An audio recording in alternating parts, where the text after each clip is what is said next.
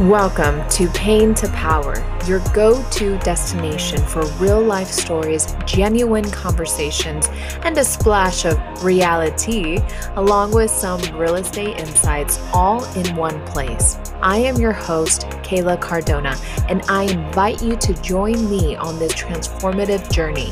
Together, we'll delve into raw, unfiltered talks and experiences of overcoming adversity finding the path to resilience, and rising above the pain. This is the podcast that empowers you to break through the barriers, elevate your life in every aspect, and unlock your true potential, regardless of your circumstances. And of course, we'll sprinkle in some good laughs and entertainment along the way. Welcome to Pain to Power. Let's go.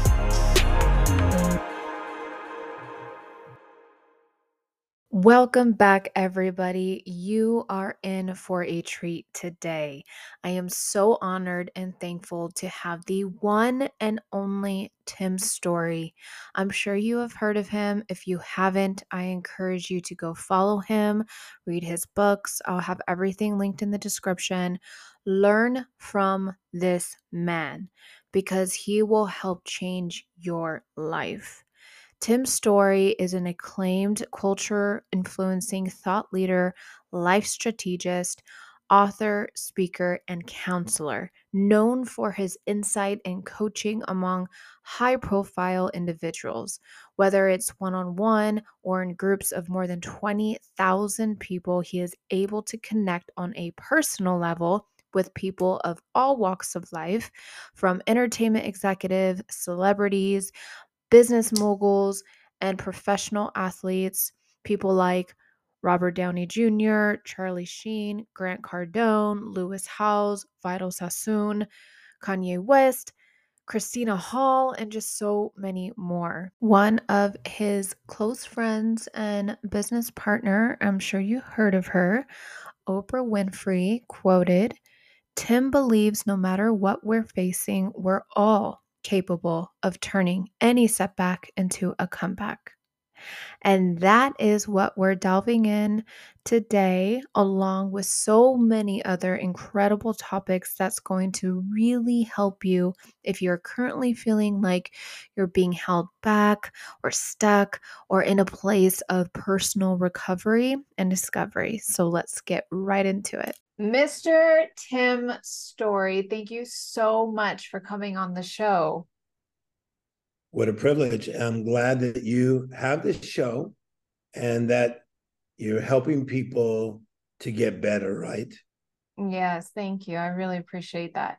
You know, it was funny because I I um I've been praying about it, I've been thinking about it because I wasn't sure. I'm like, God, I have so much on my plate.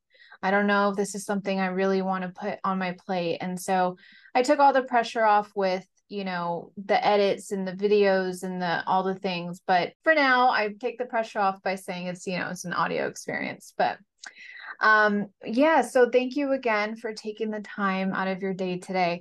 When you say that you kind of lived in that like pain and joy, where do you think that came from, like both sides? Because I think a lot of people listening to this, when they think of their past, they think of more of like just the pain.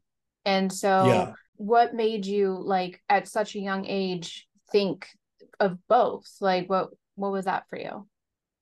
Yeah, both would be like, let's say, being over my uncle's house in Pico Rivera, California, and my uncle and my father and other relatives drinking way too much and arguing with each other. But at the same time, I'm in my cousin Esther's room with some other cousins, and we're discovering Motown music for the first time. So it's it's an amazing thing that there could be like pain in one part, and then the first time I ever heard Stevie Wonder at the same time. So that seemed to be the, the constant thing of like our parents taking us to church, but arguing on the way up and the way back. Mm-hmm. So it was never uh, what I saw on TV. It wasn't like the Brady Bunch or the Partridge Family, where it seemed like a big plate full of of joy. there was always a mixture. But I'm I'm now grateful for that because there's not much I cannot handle. Mm, exactly. Yeah, that's beautiful. I've noticed a lot of the greatest people in the world really have um, you know, they've gone through the most and and coming out of that is is a is a beautiful thing. What would you say was like really a turning point or catalyst for you that helped you shift from a place of pain to a place of power? I, I would say that for me, um, discovering sports as a young person, um, in my neighborhood, there was a kid named David Gonzalez in Whittier, California.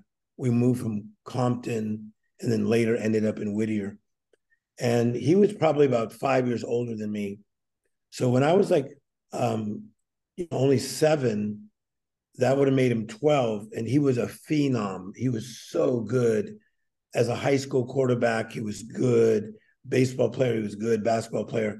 So can you imagine a 12 year old teaching a seven year old? And so he took my skill set to like boop, boop, boop, boop, boop, boop, boop.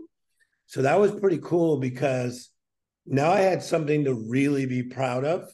Mm-hmm and um, I was like a quiet guy, but funny at the same time.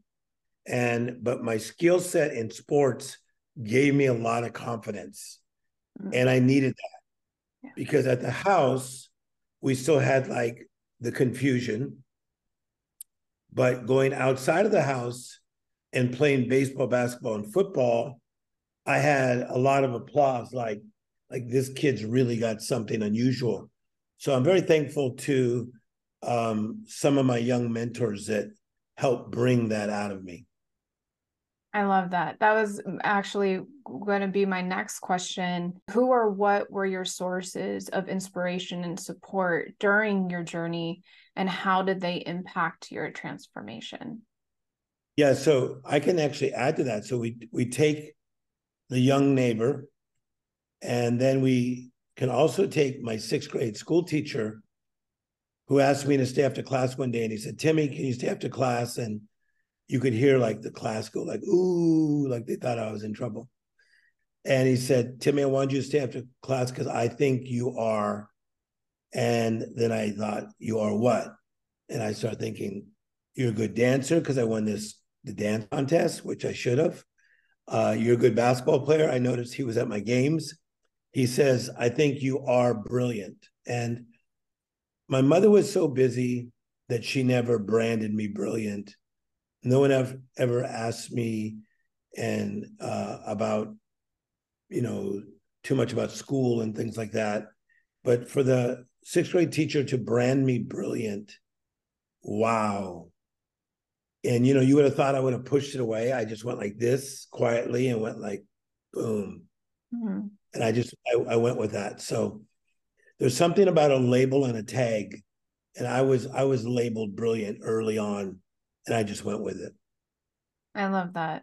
I know a lot of people listening to this can think of moments where they were told by people, uh, usually authority or and mostly parents, you know, that that one thing that they were titled or called really affects them really for the rest of their lives, right? So yeah. for you to be labeled that at such a young age, I bet that that was like just such a um a, a point a turning point for you like yeah. Oh no but I, but I like the way you frame that right there. You you frame that perfectly because a label is a marker or a tag because I, I teach on this.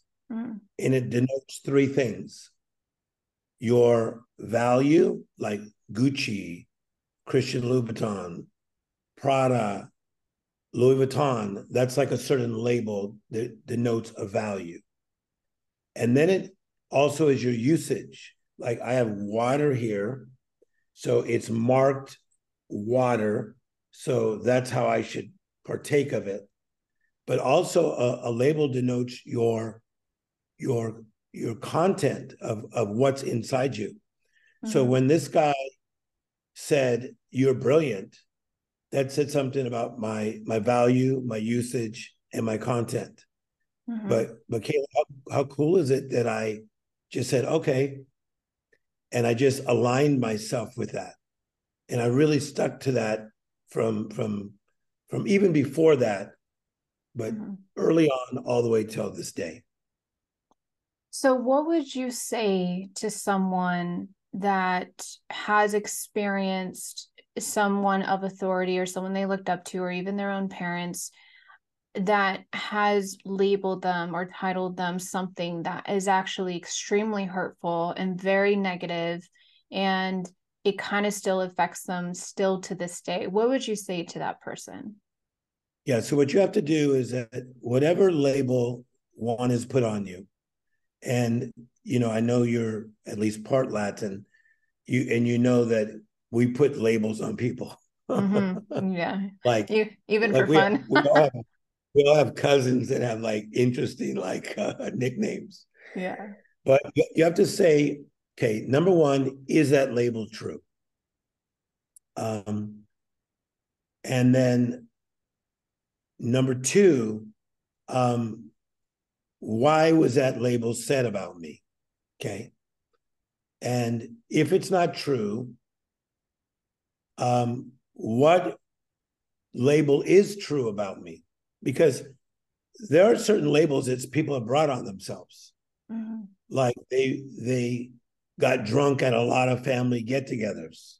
So then somebody created some label or a tag or a marker okay? So you got to say is it is it true? Why did i get it? And if it's true how can i change it and if it's false, what is my real tag or label? Because we all we're all labeled. Like, let's go there for a second. Okay. So I remember dating this girl when I was 19. And I took her to Thanksgiving and I said to her, okay, now when we go in the house, let me tell you some people you're going to meet. mm-hmm. And I literally told her about all the different relatives and cousins and people she was going to meet just so she knew what she was dealing with.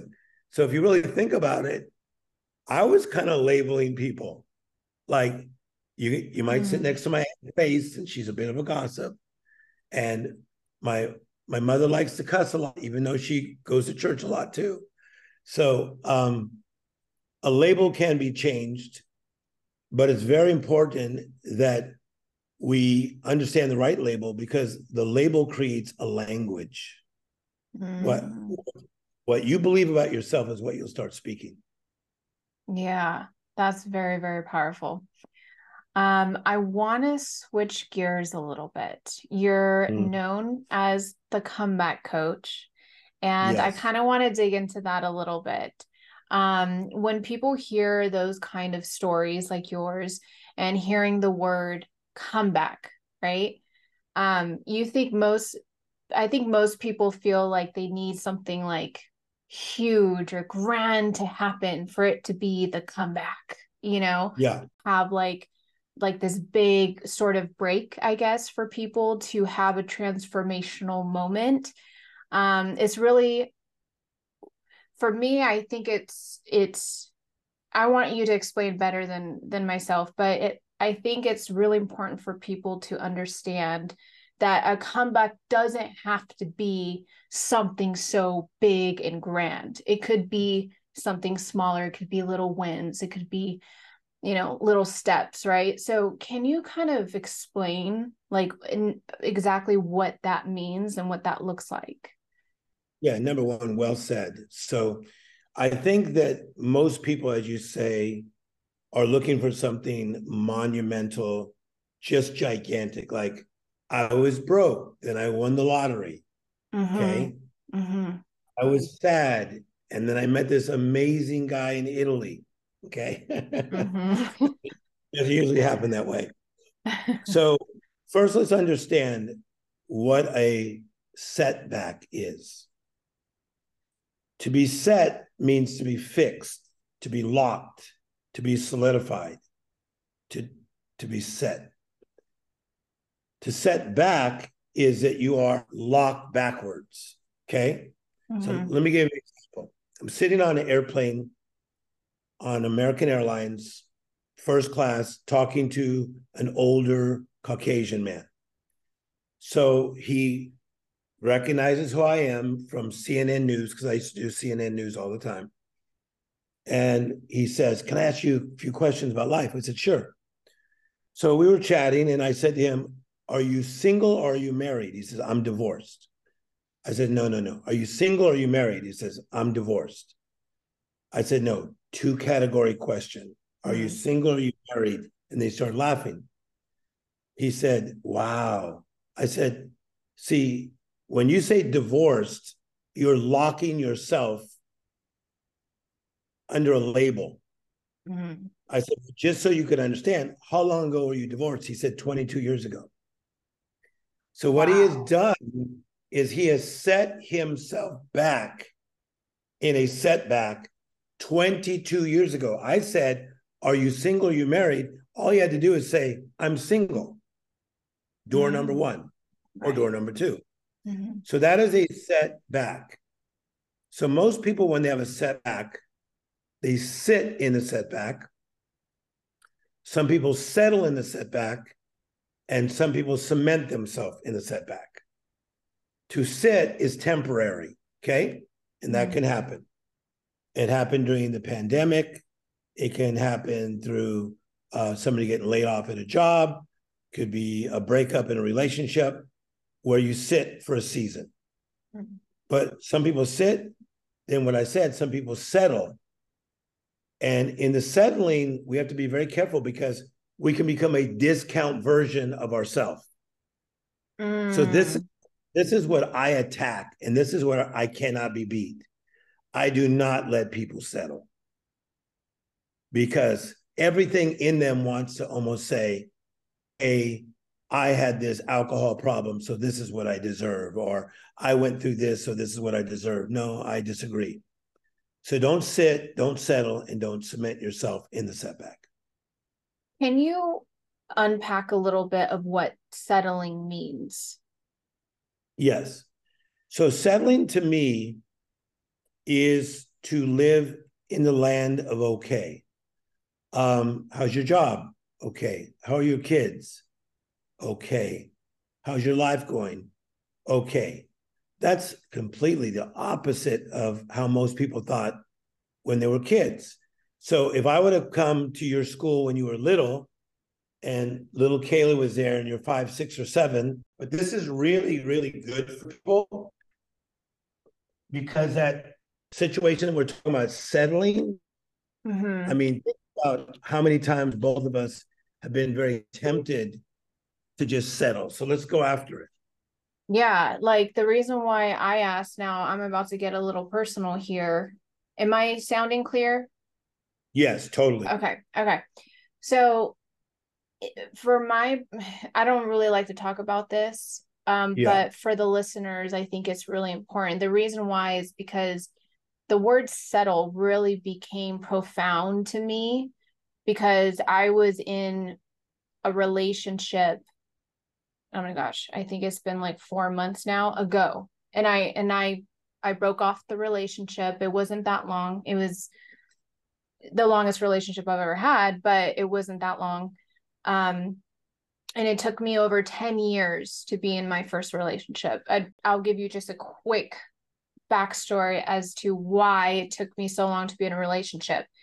You know a little bit about my story. I grew up in chaos, trauma, you know, um, got you know went through a lot of mental problems with my family kicking me out of the house at the age of 17 pregnant living in shelters and then homeless so you can only imagine yeah. the trauma i was going through and the buildup of obviously living in pain living in hurt and going through abandonment issues trust issues you know i wasn't close to anyone. I didn't have family. I did not have friends and i was going through everything alone. And so i there was a few years in the beginning of my son's life that i lived in this victim mentality. This was before my spiritual awakening. This was before you know i woke up one day and said this i'm this i'm done. I'm done living this way. I'm done being angry. I'm done being mad at the world. I'm done at hating men.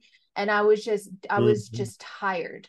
And so I finally had to go through my process, which was to start with unlearning everything I've ever known, reprogram yes. my entire mindset in life and and then once i had to reprogram i had to start learning new things starting being surrounded by the right people. And so if you think about it i mean that took years just to unlearn you know? So and, and the healing process took a very long time. So so i knew i was i was awake enough, I realized that I could not put myself in a relationship being this hurt, being this broken, and seeing life in a certain way. So I had to go through the healing process. But then when I went through that, then I got used to being alone. I mm-hmm. found peace yeah. in being alone, and I realized I like it here. Like, I really do. And so when I met this guy, um, I won't get super into it, but he seemed very familiar and, mm-hmm. you know, and it was comfortable.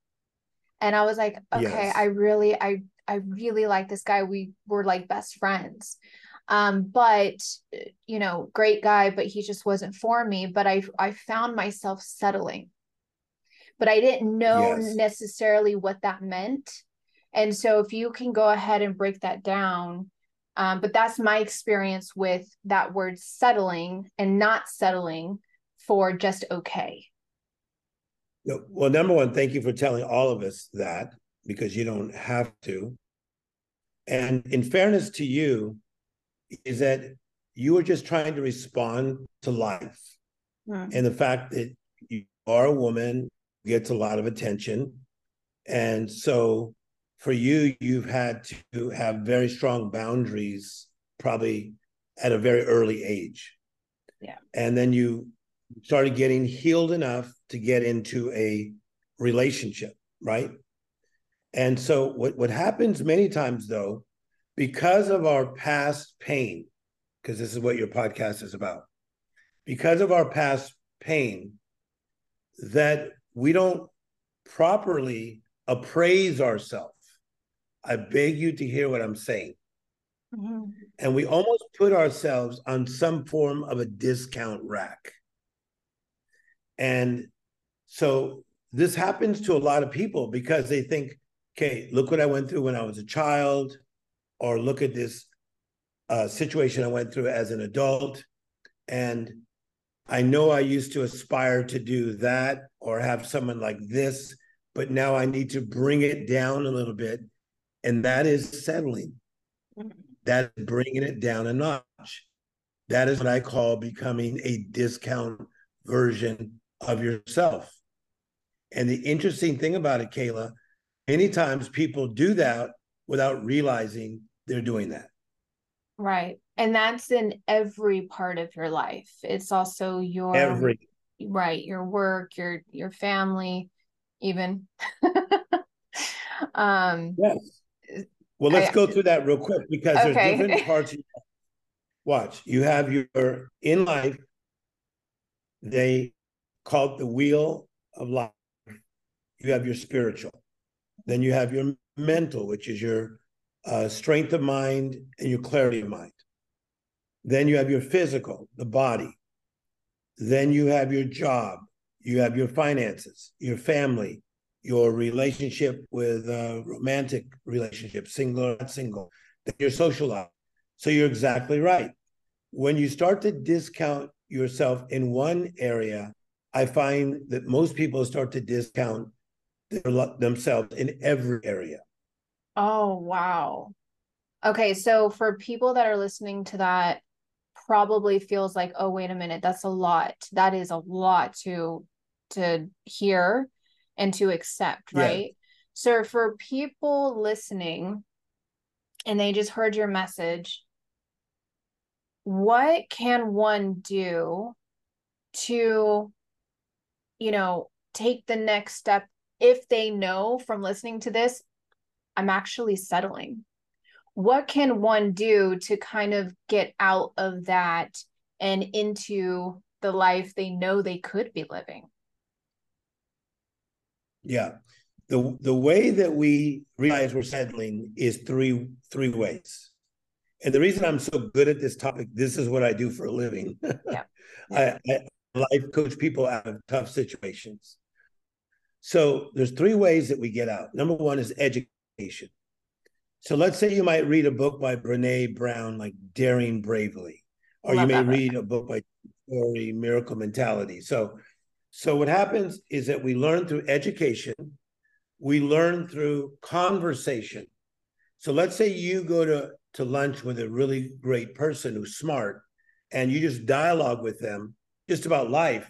You may leave that lunch and go, doggone it, that person was on. They're like at 100 watts. Like, why am I dimming myself to 60? That doesn't mean you told them that, but you know it's true. Mm-hmm. So we learn from education, conversation. Watch how cool this is. Observation, observation. Mm-hmm. So I'll never forget my sister. One of my sisters is older than me. She was dating this guy that was very classy. He had a way about him. I remember he was a little bit uh, overweight. He was a little bit chubby, but he was like very charismatic and uh, he owned restaurants and he had this big Mercedes Benz. And I was 15 at the time. And um, he wanted to take me and my sister to lunch. And I got in the back of the car and he goes, he called me Timmy. He used to call me Timmy back there, Timmy Storey. And he goes, let me close the door. Watch. And he goes, he closed it. And Kayla, it went boom, boom. It didn't go like, it uh. went boom.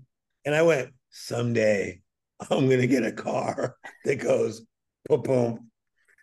But then the guy gets in the in the front seat and he's driving and he's listening to really cool jazz music. I'm like, this dude, he's got something about him.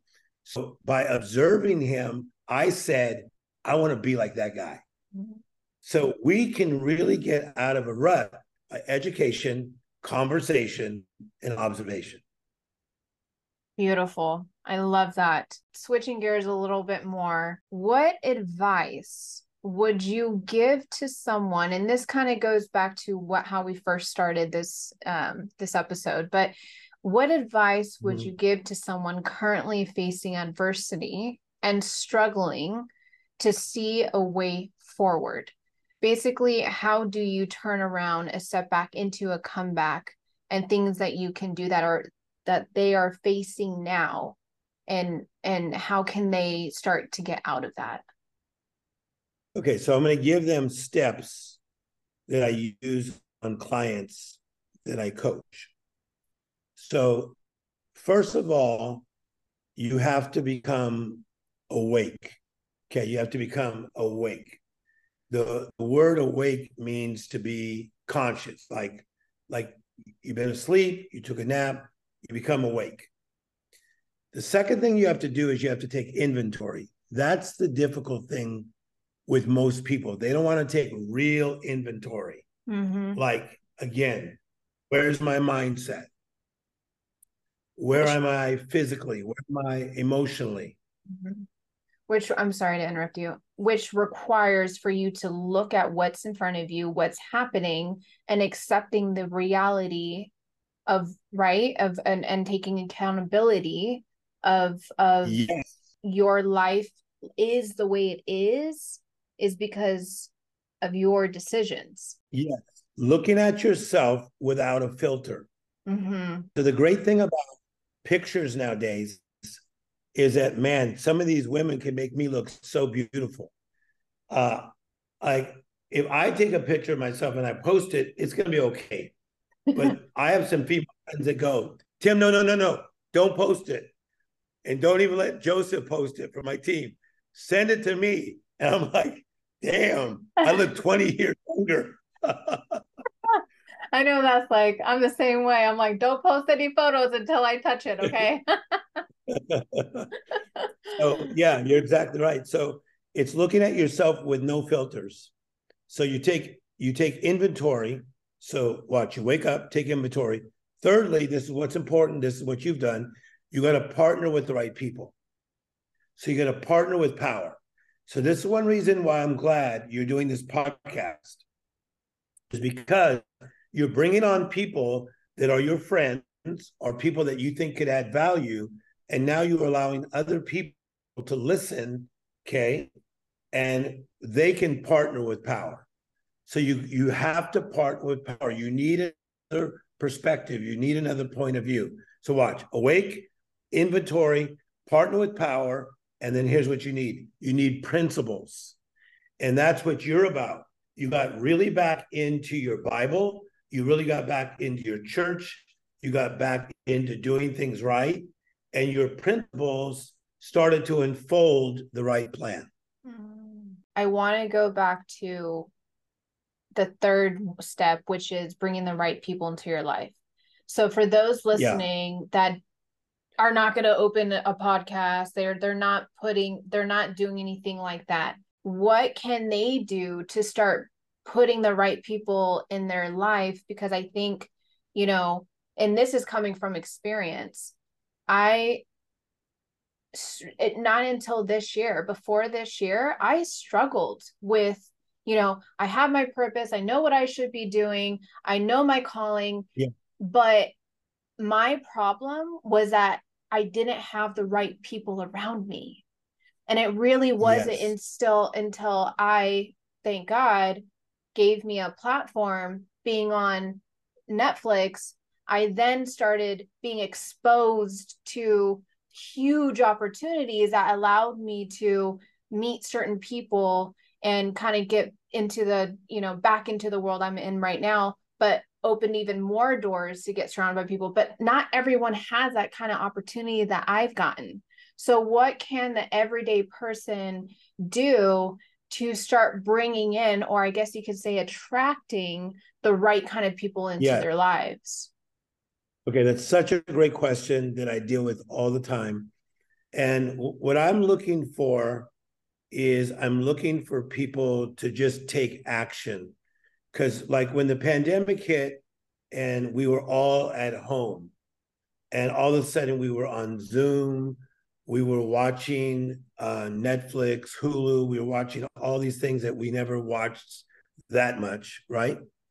So once we were able to like get out of being quarantined that i would coach people and i would say you need to get out and do something unusual for some, it would be like taking a cooking class. This is really smart stuff. Watch where I'm going to take you. So, one lady I was coaching is a very top executive.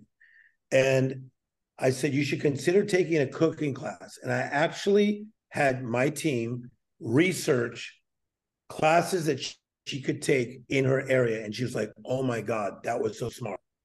Or you should take yoga for the first time.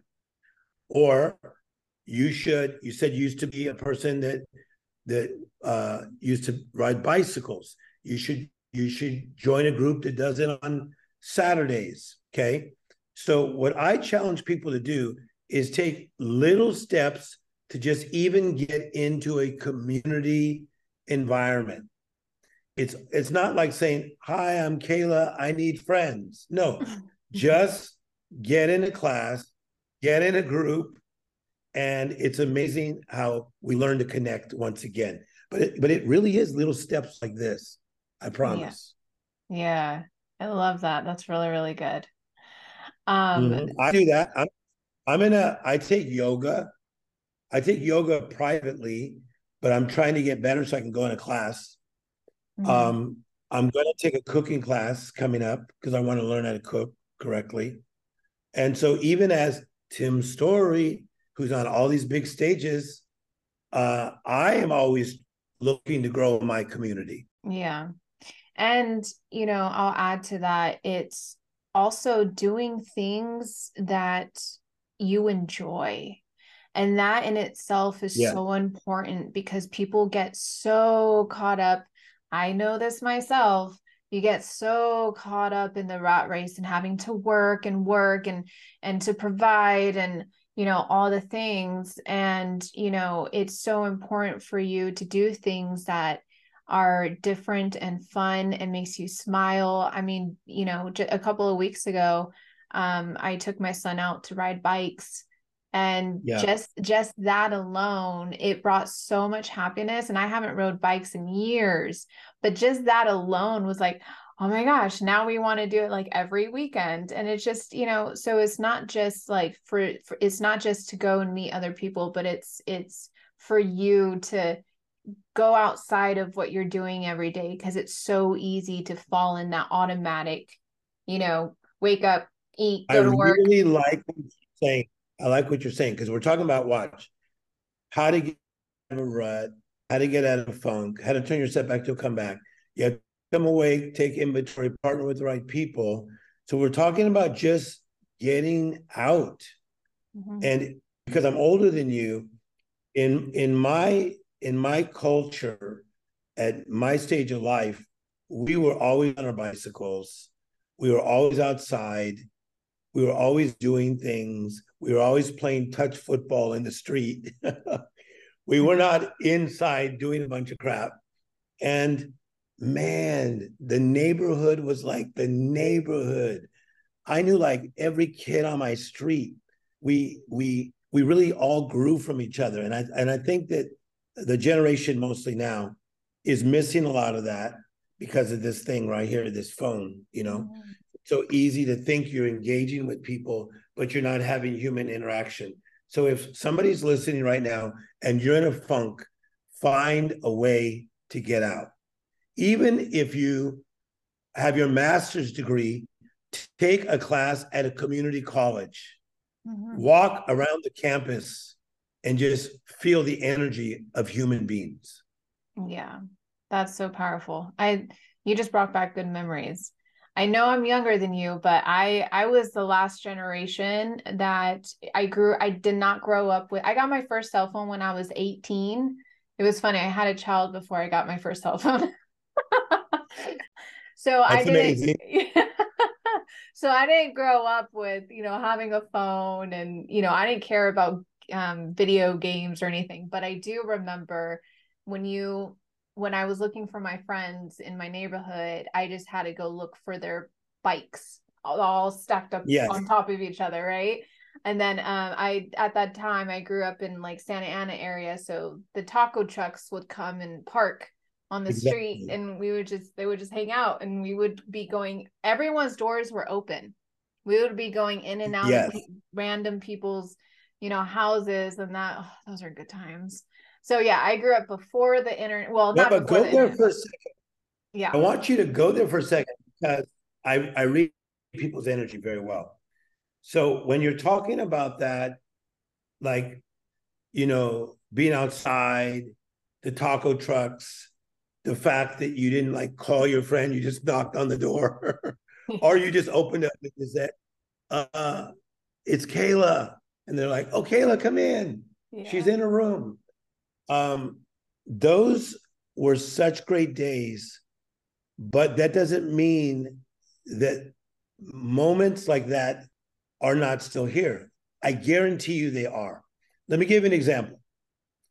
In talking about the setback to the comeback, most people are used to triggering themselves into a negative place. Like, oh, oh, that's the song I used to listen to when I was dating that guy. So I hate that song. Or I, I can't go to that restaurant. I can't go to Mastro's anymore because that's where he used to take me. Mm. So we trigger ourselves in a bad way, but I trigger myself every day in a good way. Every day of my life, seven days a week, I listen to Motown music. I listen to Stevie Wonder. I listen to Smokey Robinson. I listen to, the Jackson Five. I listen to the Diana Ross and Supremes. I've done it already today. I will do it again tomorrow because it reminds me of little Timmy from Compton. And so even though I have all this pressure and I run all these companies and I got people looking for me nonstop to help solve dilemmas in their life, man, I trigger myself. I trigger myself to good places. Don't you You love do- that? I oh god, it's so good. Oh, absolutely. I still listen to like early 2000 music just to get my like I don't know, it brings me happiness. Like I just I love it so much. Um is that something you do before like you go on stage or something to speak? Yes, I do. And you were with me uh, before when I before I go on stage. I, I have no stress. I'm not worried because I've done the homework already. And I'm more in a playful state. And I'm just at a place of enjoying. I'll tell you another funny thing that I do. If something really big happens for me, and this is a secret, there's a place called Tommy's Hamburgers that we used to go to after we would we would go dancing. So we used to go to Westwood, California, from Whittier to this really nice nightclub. So I was like 18, but we all had fake IDs. And so we'd go to this place. And then after going to this place in Westwood, we go to Tommy's Burgers that a lot of listeners know about this, but they're very unhealthy and they have chili, a lot of grease in them. So the other day, I had something really big happen for my career.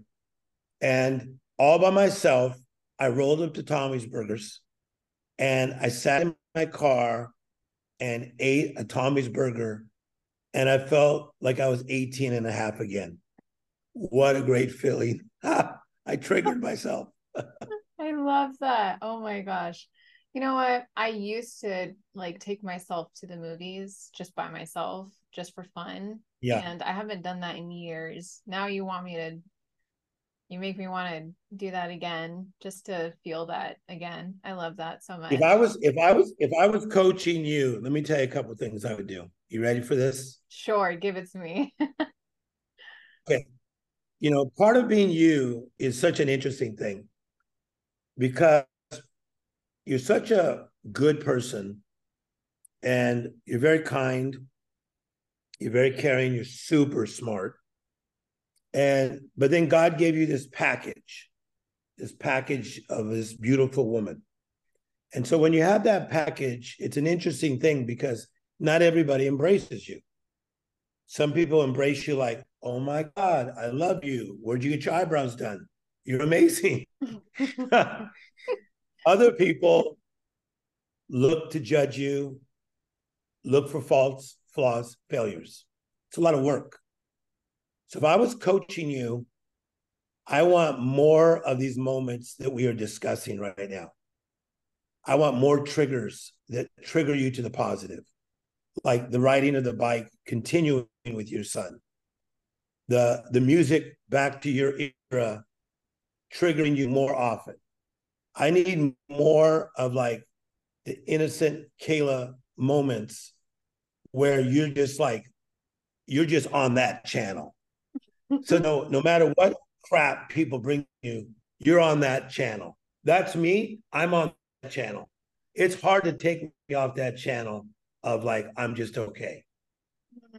Does that make sense? It makes total sense. And yes, I will do that. I will definitely do that for people that are searching and they don't yeah. really know what their purpose in life is how how does one find that because it's so being in like the reality tv world and yeah. you know seeing seeing some people on my show and other shows i just look at them and i see potential and they're so unhappy with themselves because it shows by how they treat other people.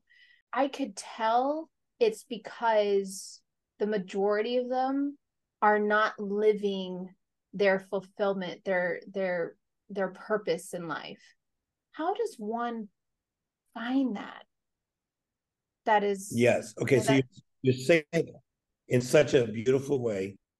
So there was a, a a Bible teacher by the name of Myles Munroe, And he's in heaven now, but he was one of my great friends. But he says this life without a purpose is just an experiment. Mm. And what he mm. meant by that, it's almost like if you took a puzzle and you dropped it on a counter and you're just trying to say, okay, if I find the right person, then that's part of the puzzle. If I do this, that's part of the puzzle. And you're trying to formulate this purpose. The reality is, is because we're both into Jesus, but we're both not into religion. And so the reality is if one aligns himself with God, then God will begin to download the purpose. So I have a great friend named Oprah Winfrey. So she is one of my best friends. We are great friends. We do a lot of projects together. And Oprah said to me, she goes, Tim, I love this statement that you say that you do not believe in chasing after dreams. You simply cooperate with what heaven has already said. Mm. So Kayla has been spoken over. So Kayla does not have to find her purpose. Kayla has been spoken over. So Kayla just has to get in alignment to the assignment. How does Kayla do that? My sheep, they know my voice. In another voice, they do not have to follow. So when you stop, look, and listen, God will put you in alignment to your assignment, and all of a sudden, you'll be walking in your purpose. And that's what's happening to you right now. Yeah. I just got chills. Oh my gosh, I'm going to cry. that was so beautiful and so profound. And I just know that that is going to touch everyone that is listening to this today. And that's so important. Oh my gosh, it's so beautiful. You know, from experience, I knew I was going in the right direction, but I couldn't seem to like, I knew there was more, but I just, I couldn't seem to, and this is before I, I recommitted to God. I just yeah. recommitted to God on 7 7 23 this year. Okay. Mm-hmm. And yes. it wasn't really until I knew I was on the right path, but there was something missing. And one of believe it or not, one of my cast members, she's a new cast member on the show. She yeah. loves Jesus. And so she she spoke to me and it pushed me over the ledge pretty much. And I made a decision. I was prayed over a few times. You know, they said some things to me um, that just made me just start bawling. And I knew I was in the right direction. I just I was playing with things that I shouldn't have been playing with like I was getting into yeah. like crystal stuff because like I always considered mm-hmm. myself very spiritual. I grew up in a Christian household, but a very hypocritical Christian household. And then yes. my mom, which I shared time with back and forth, was an atheist.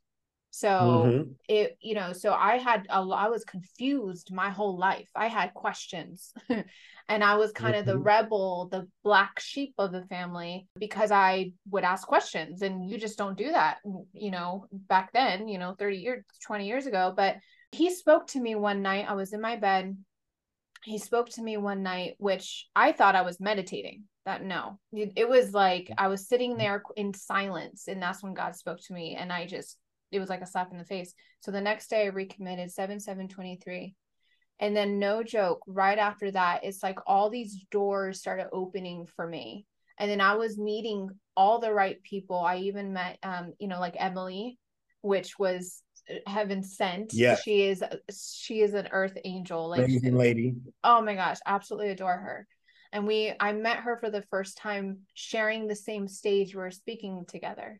And she started opening up about God. And what I loved so much about that is that she wasn't afraid to do so and so it kind of mm-hmm. gave me permission to because the people people that you know believe in god and is a christian sometimes i hold back with speaking about it you know like in public especially yeah. being on platforms that i'm on you don't hear a lot of people speaking about it so right um so i don't know where i was going with that but you know as soon as i recommitted to him and i went through a deliverance mm-hmm. which was i mean we don't have to go into that right now i know intense, intense. yes very intense. it was intense like I'll I'll tell you my experience later, but it was very intense. And so, but anyways, to kind of, you know, respond to what you just said, absolutely. That that's the missing link for people to go over that kind of plateau, right?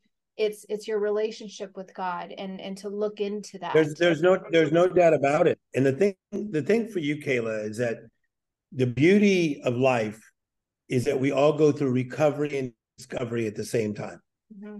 So you have been going through recovery of past challenges, some present challenges, but at the same time, you allowed God to say, Hey, Kayla, there's still the discovery zone mm. and that life is unfolding. So, what I get to watch in looking at your life is how you are beautifully being uncovered. You know how powerful that is? So good. No, uh, you're beautiful being uncovered. Like, so if you think you've done a lot, you're just scratching the surface. Um, I remember one time I was speaking at this event and I looked out and there was Denzel Washington watching me speak and he was smiling.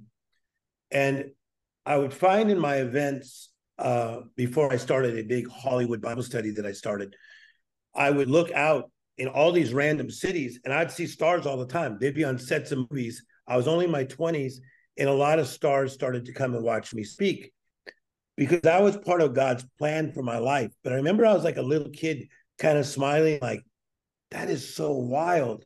Then they'd come to the back room and I'd say, Why'd you come to see me? And they would say, Because you're you.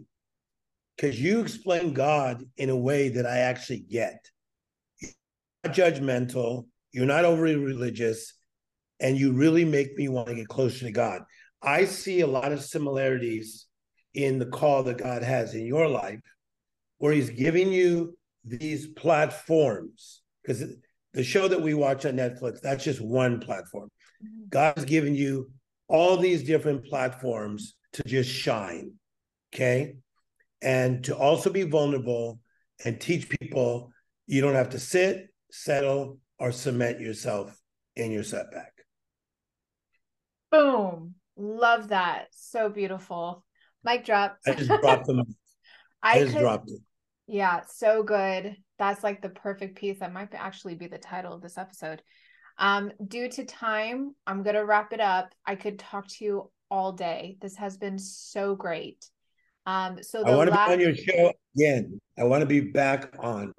I was just about to say that. I really hope this is not the last time. So um no, I will come on, but I will come back on and um, we'll continue to talk about setbacks to comebacks come back and beyond. But thank you for doing podcasts. Thank you for helping so many people. Thank you for rising up one more time. And um, it's wonderful to watch. Thank you, Tim. I really appreciate that. One last question to wrap it up. In your definition, what does pain to power mean to you? Pain to power means that we turn our mess into a message and our test into a testimony. So I've now spoken in 70 countries of the world, up to 85,000 people at one time. That's pain to power. Beautiful. Thank you so much again, Tim, for taking your time out of your day to be here with me and for us listeners. Um, really appreciate you so much. And until next time. yes. Good conversation.